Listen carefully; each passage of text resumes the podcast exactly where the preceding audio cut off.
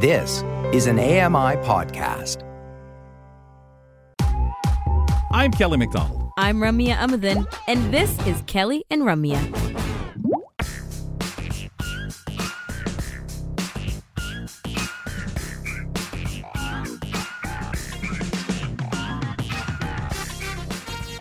Welcome back to the program. Margaret Weldon with me today, ladies and gentlemen. Kelly McDonald here, and happy anniversary to us, but out there to all of you, the bigger wide world. Hey, the best to you and happy Halloween. If you want to reach out to the program, 1 509 4545 is the number you can call 1 509 4545. We'd appreciate hearing from you. Mentions for Kelly and company. If you would also give us permission to use your message on the air, otherwise, we, we won't do that feedback at ami.ca if you want to send a message to marketing and communications. If you have questions about accessible media inc. maybe ami tv ami tele or or ami audio do it that way. Feedback at ami.ca on twitter to hang out with us see what's happening from segment to segment at ami audio. That's at ami audio on twitter Okay, ladies and gentlemen, it is a Monday. We have a great variety of programming, and we started off with Michael Babcock, who is here to talk all things tech with us. It's time for Talking Tech with Michael, bringing you a shot of technology news to get your week going with sprinkles of assistive technology. Michael has brought back one of our favorite guests on the program. Damasi Thomas joins us. Uh, they're here to talk about the tricks and treats of online shopping. Michael?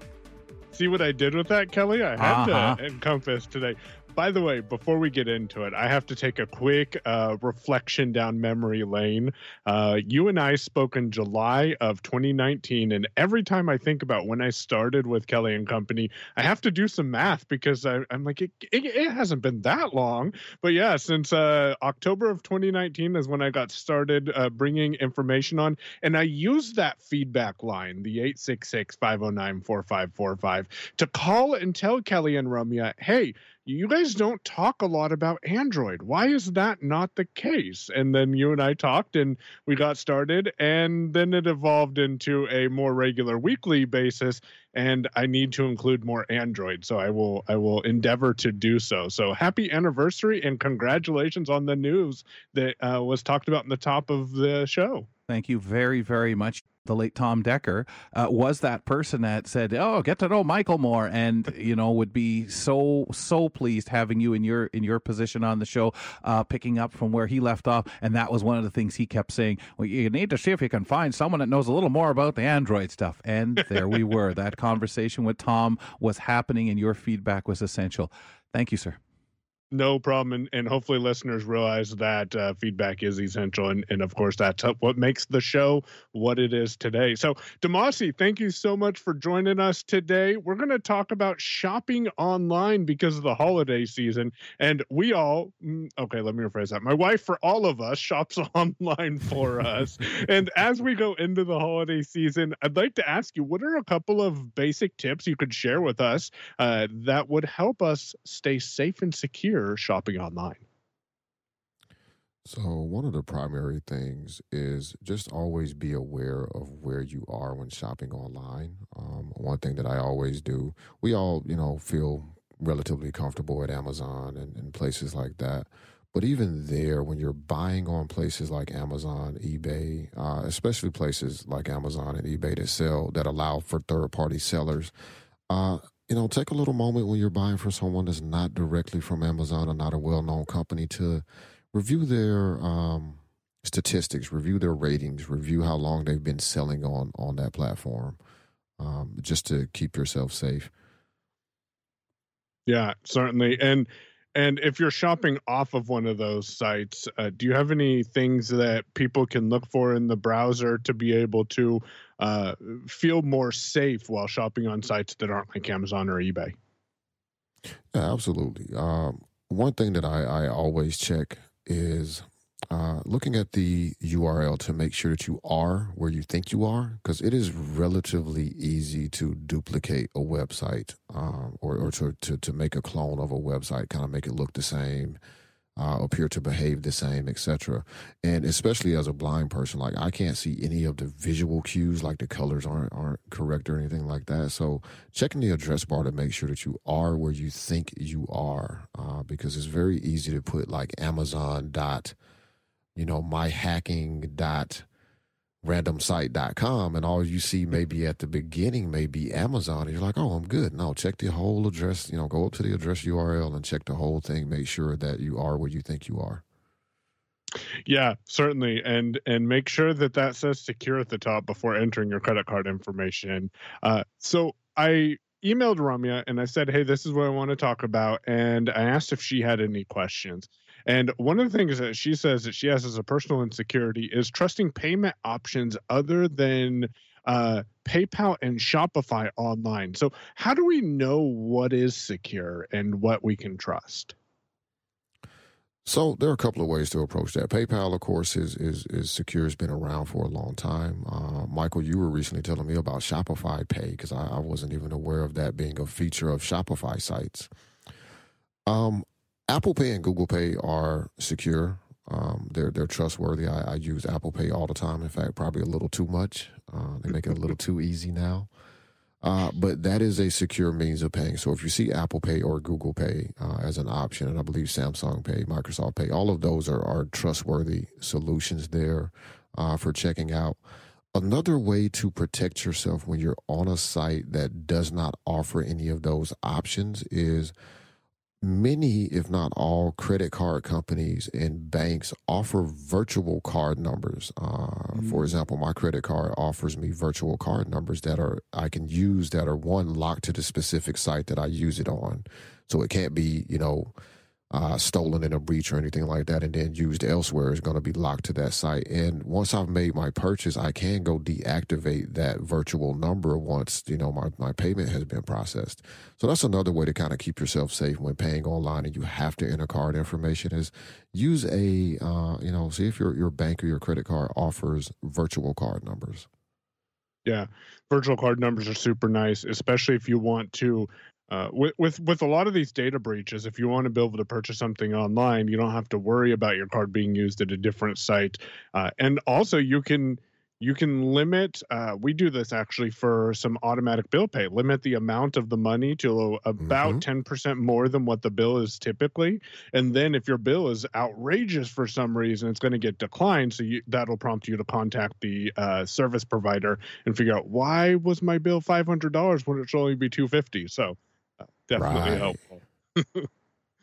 so, are there imitations of Shop Pay and PayPal that we can easily spot the differences to, and and how would you recommend us uh, being alert of that? So, in most cases, I'm going to say that you know, if you're checking out on a site that offers PayPal and you click the button uh, for PayPal, that is going to take you to PayPal. Again, you know, check the URL address bar, make sure that it's HTTPS, and make sure that you are at PayPal.com slash something. Uh, similarly with Shop Pay. Um, so it's a little more difficult, I think, to imitate those in the normal kind of checkout flow without something looking weird. But again, always check the URL to make sure that you are where you think you are. Uh, is is the number one thing that I would say to protect against that. And you know, if something feels a bit hinky about a process, um, you know, feel free to back out. Like you don't have to get that deal. You don't necessarily need that air fryer or that that whatever gadget it was you were going to buy anyway. So uh, that's the one thing that I always tell people when doing anything. And if you feel uncomfortable, you don't have to have a necessary reason. It's your money. You want to try to protect your money. You want to protect your security. If something does not feel right, if you can't put your finger on why it doesn't feel right, but it doesn't feel right, feel free to bail. Like absolutely, you know. Yeah, yeah better to be safe than sorry uh, and and make sure that you're comfortable with where you are. In addition to imitation sites how concerned should i be about unknown sites? Or should i just stick to the amazons and walmarts and ebays of the shopping space during this holiday season So I have found some tremendous deals on sites that I had never heard of before. Uh, got a few nice watch bands from my Apple Watch a couple of years ago from a site that Michael, I think you actually sent me to first. Uh, yep, live on our show. yep, didn't know who they were, uh, anything. So what I would say is again, number one, check the URL. Make sure you are where you think you are. Uh, if the store is called, you know, mygreatdeals.com, you know, you should be at mygreatdeals.com. Uh, also, take a look at the, you know, all of the things that I've shared previously right here uh, as far as use Apple Pay, use Google Pay, use PayPal, because those are more secure methods. And, um, you know, PayPal, Apple Pay, they're, you know, they're all connected to your bank. Uh, but PayPal is going to also be there to help with fraud prevention. Uh, same with Apple because they have their reputation to to to consider. Uh, so if the site seems like it's reasonable, it seems like it makes sense, uh, and they're offering you know payment methods that you are comfortable using, um, it's perfectly fine to shop at a third party site. I mean, you know, small businesses exist everywhere, and they're always coming up. So I wouldn't say just strictly stick to Amazon or, or eBay. Uh, shop where you're comfortable at, of course. But most of the third party sites that I've seen that, that provide shopping do offer Apple Pay or PayPal or some, one of those solutions that you're going to be comfortable with. Yeah, and and so you know, I I have always been by the motto, maybe because I work for one, to support your small businesses. Uh, are there any absolute don't do's that you would say applies to every situation when it comes to shopping online? Absolutely.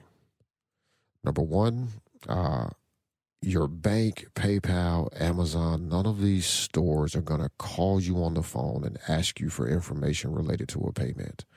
Um, they're not going to email you and ask you for information related to a payment. They're not going to text message you. Always view those as potential fraud. Uh, it's not to say that those companies will not ever reach out to you. No, no store owner would ever reach out to you but always follow a path. If someone's reaching out and they're wanting to confirm an order or confirm some information about an order, always take the path of, you know, uh, if they call you, just just don't be rude if you don't want to. Uh, I mean, try not to be rude, uh, but get off of that call and then call that company directly with information that you're familiar with. Go to the website and get that phone number, or use the phone number that you've always used to contact your bank. Uh, because if there's a problem with an Amazon order, there's a problem with your bank account calling them directly should still get you to that information. So don't feel pressured if someone calls you up or is texting you or emailing you that you have to deal with it by the communication means that they just contacted you over. Uh, because if there's a problem, you can always contact that company directly.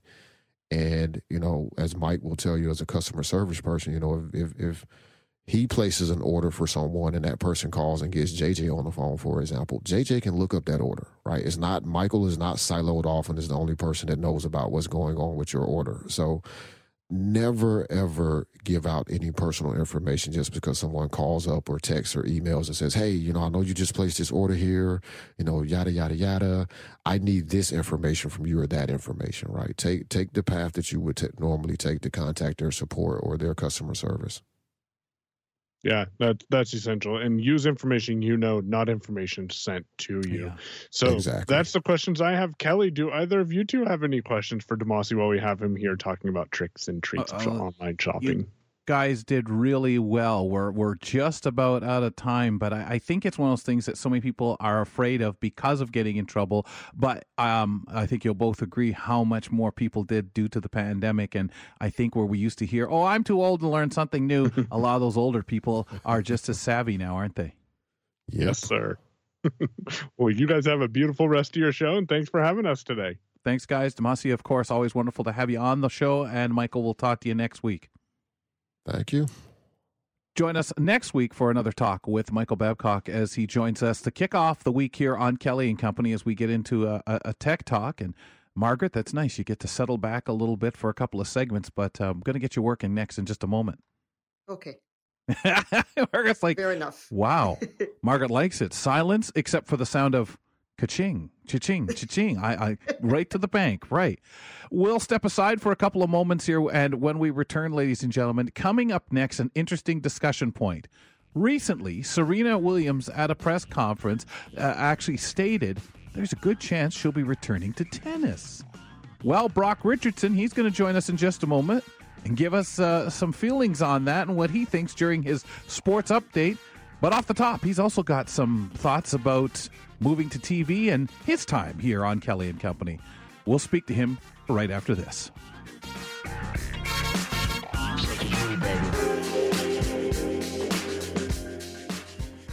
Join me every couple weeks for the Outdoors with Lawrence Gunther podcast, where we learn about outdoor tech and tips. Plus, we look at news affecting the environment. AMI's Outdoors with Lawrence Gunther is available from your favorite podcast provider.